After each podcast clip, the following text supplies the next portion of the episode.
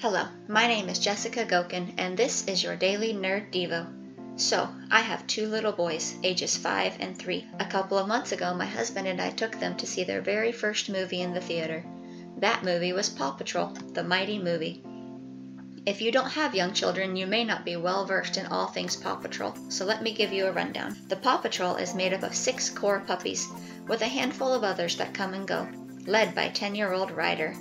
They use the cool vehicles Ryder builds them to help people, and each dog has their own skill set. There's a Dalmatian who drives a fire truck, a German Shepherd who acts as a police dog, a chocolate lab who handles water rescues, et cetera. Both of my boys are utterly obsessed with Paw Patrol, so the new movie was a huge hit. We saw it, they loved it, and then they didn't get to watch it again. Until now. Because this new Paw Patrol movie has finally hit Paramount Plus and has been playing nearly non-stop in my living room ever since. What's different about this movie, though, as compared to the regular cartoon, is that the Paw Patrol aren't just up to their standard heroics. In this movie, they save the city from being demolished by a giant meteor, and when they crack open that meteor, they find crystals inside that grant them superpowers. This, of course, makes my boys go crazy. They already love Paw Patrol, and they love superheroes, and combining the two, cinematic gold. But as adults, we know that superheroes aren't real. No meteor is going to come crashing down that grants us super speed, or fireballs, or the ability to fly. There is one person that can do all those things, though, and I think you know who I'm going to say it is. It's Jesus. Hear me out. Jesus isn't a classical superhero, but if you're listening to this podcast, you already know that he has supernatural power. I was witnessing to a coworker once, many years ago, and she accused me of trying to get her to believe in a magic man in the sky. If I can say so without any disrespect, we do have a magic man in the sky. Jesus literally created the world. And if you doubt my use of his name here, check out John chapter one. In the beginning was the Word, and the Word was with God, and the Word was God. The same was in the beginning with God. All things were made by him, and without him was not anything made that was made. And the Word was made flesh and dwelt among us. God's triune nature is not a concept I fully comprehend, and I'm not going to try to explain it here. Suffice it to say, God and Jesus are one, and Jesus was there in the beginning, creating everything. Now that that's cleared up, let's talk about some of the things Jesus has done that make him a superhero. The obvious ones spring to mind, of course. The Gospels are filled with accounts of his miracles. He healed the sick, made the blind see, the deaf hear, and the lame walk. He brought more than one person back from the dead.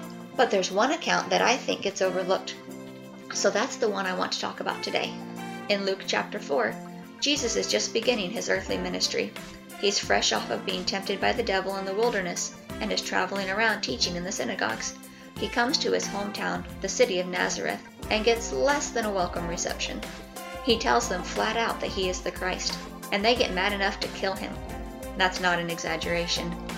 Verses twenty-eight and twenty-nine say, "And all they in the synagogue, when they heard these things, were filled with wrath, and rose up, and thrust him out of the city, and led him unto the brow of the hill whereon their city was built, that they might cast him down headlong. They grabbed him, and tried to throw him off a cliff." And what did Jesus do? Did he fight against them?